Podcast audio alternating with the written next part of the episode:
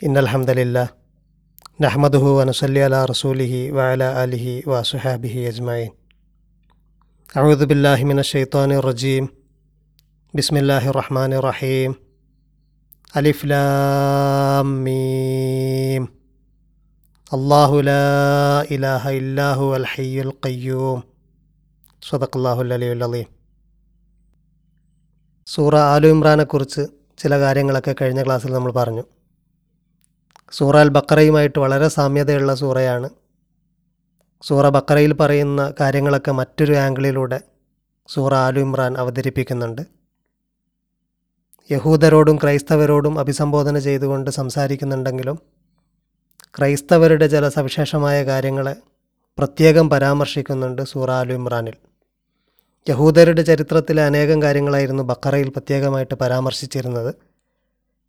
ആലു ഇമ്രാനിലും അഭിസംബോധന കൂടുതലും യഹൂദരോടാണെങ്കിലും ക്രൈസ്തവരുമായി ബന്ധപ്പെട്ട വിഷയങ്ങൾ കടന്നു വരുന്നുണ്ട്.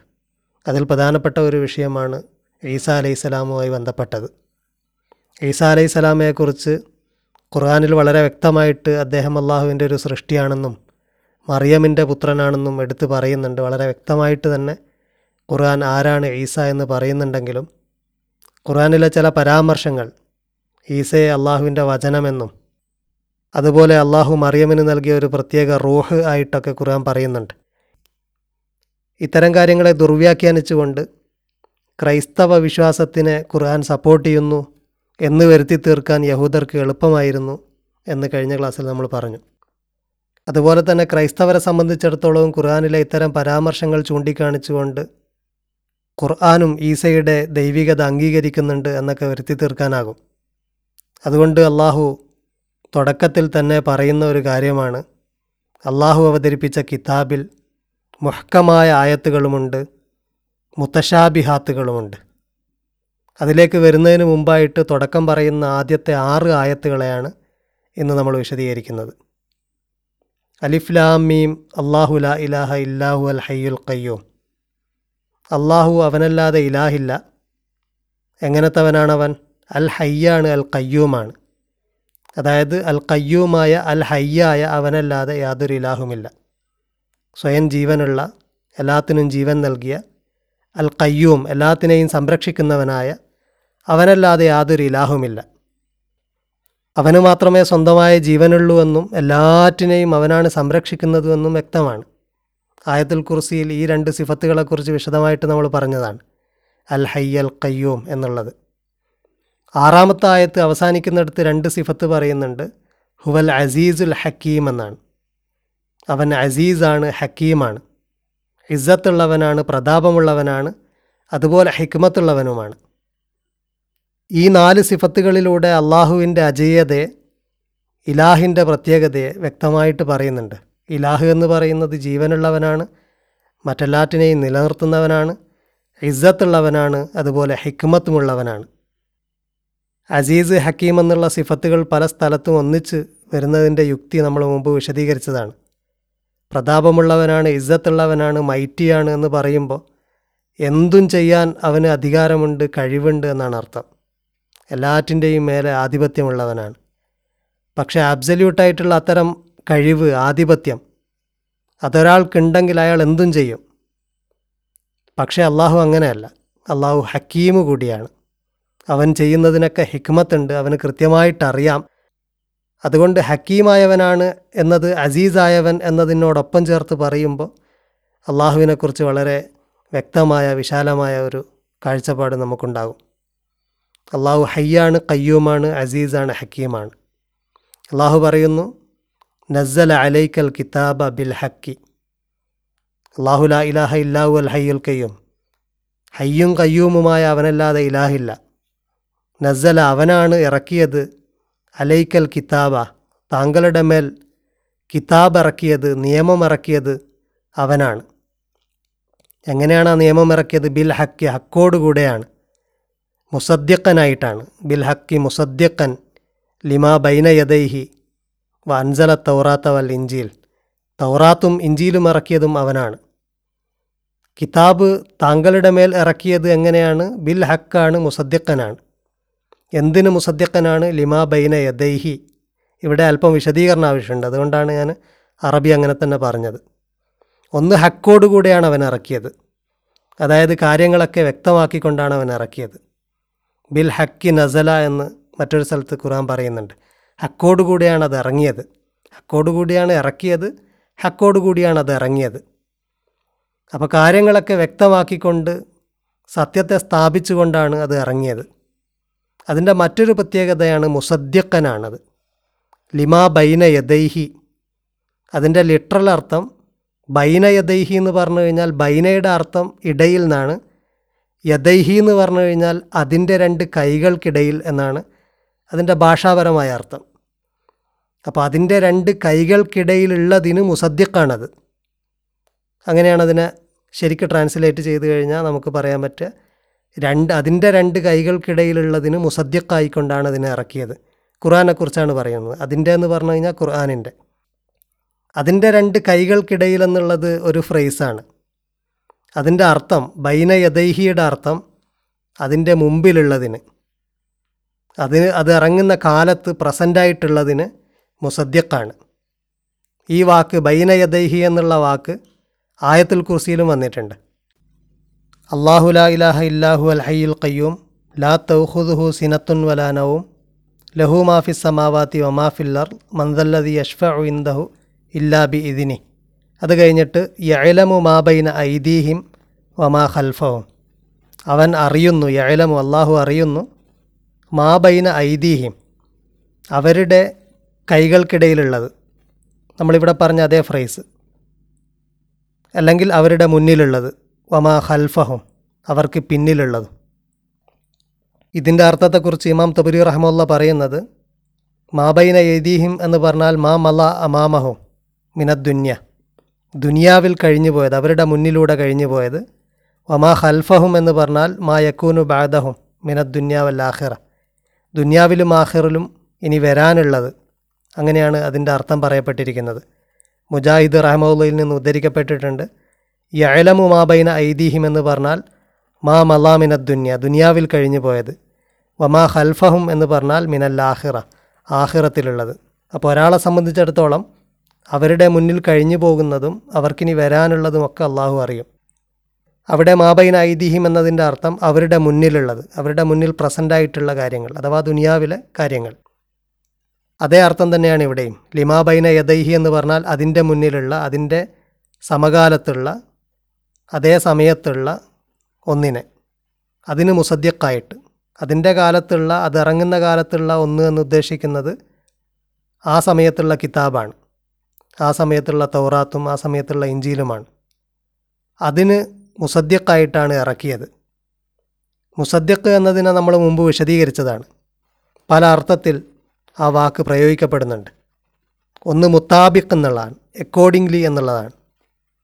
ഏറ്റവും ആദ്യം സൂറ അൽ ബക്രയിൽ ഈ വാക്ക് വന്നെടുത്ത് നമ്മൾ മുത്താബിക്കൻ എന്ന അർത്ഥമാണ് എടുത്തിരിക്കുന്നത്.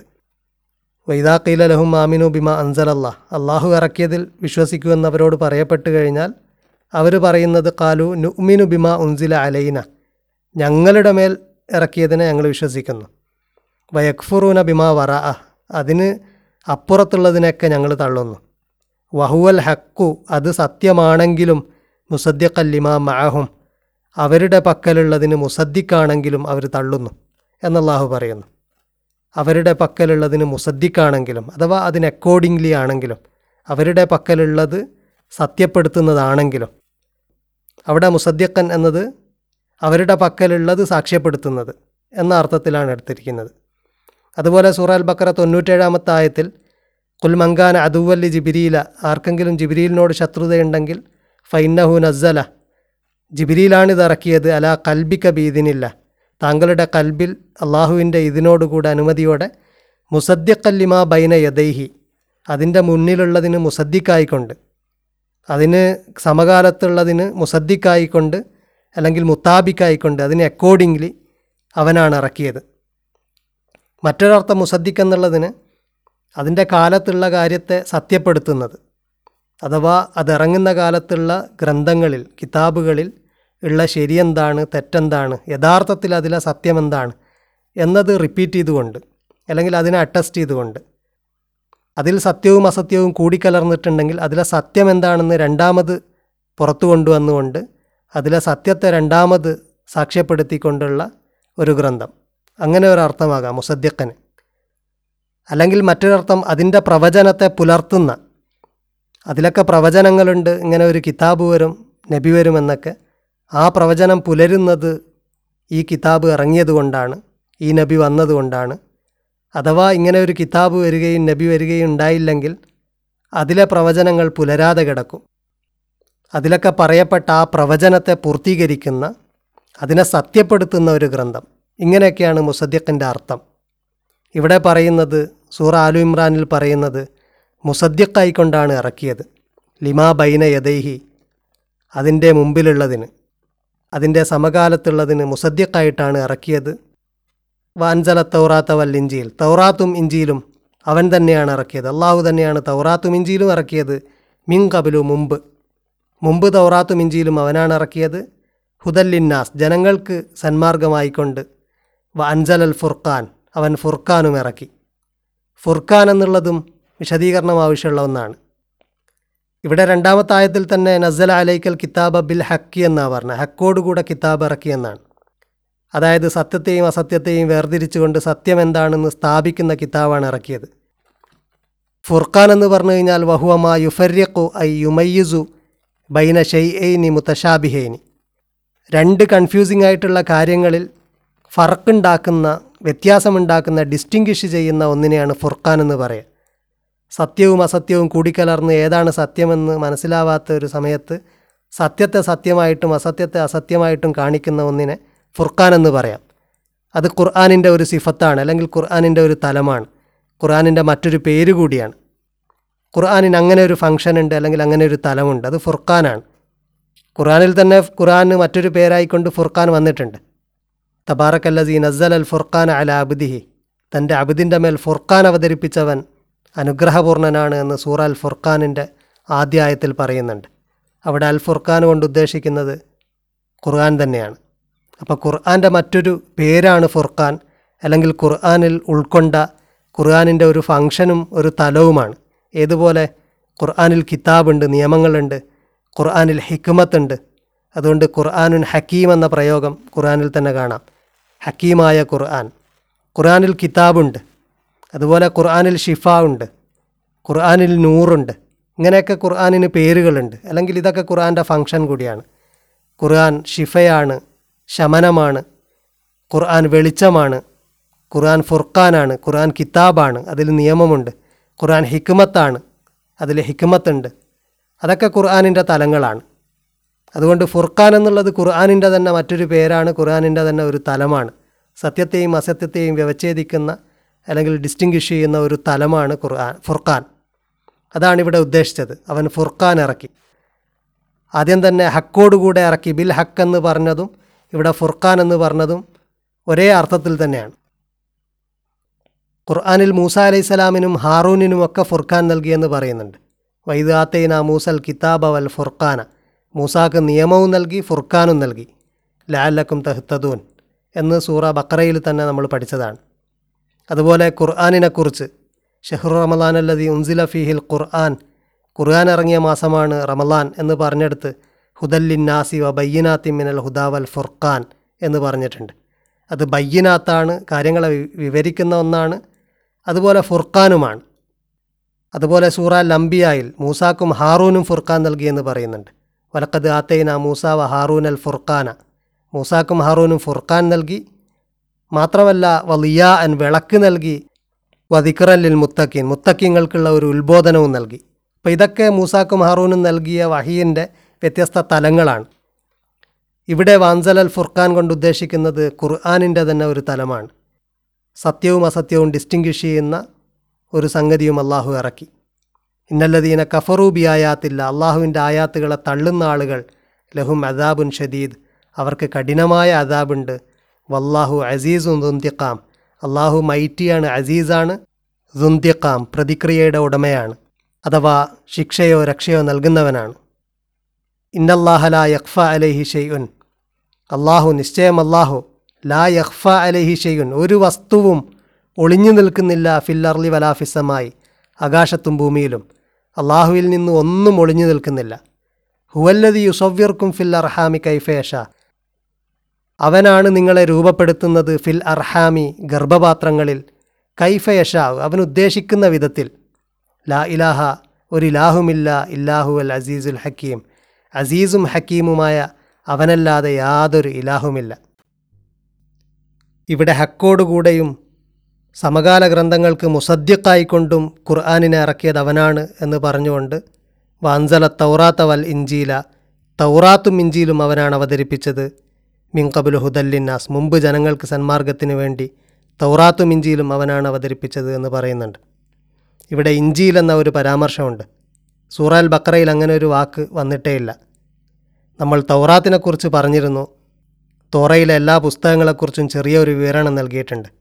ഇൻഷാ അല്ലാ അടുത്ത ക്ലാസ്സിൽ ഇഞ്ചിയിൽ എന്താണ് എന്ന് നമുക്ക് വിശദീകരിക്കാം. വാഹിർ ദേവാനാൻ അലഹമുല്ലാഹി റബ്ബുലാലമീൻ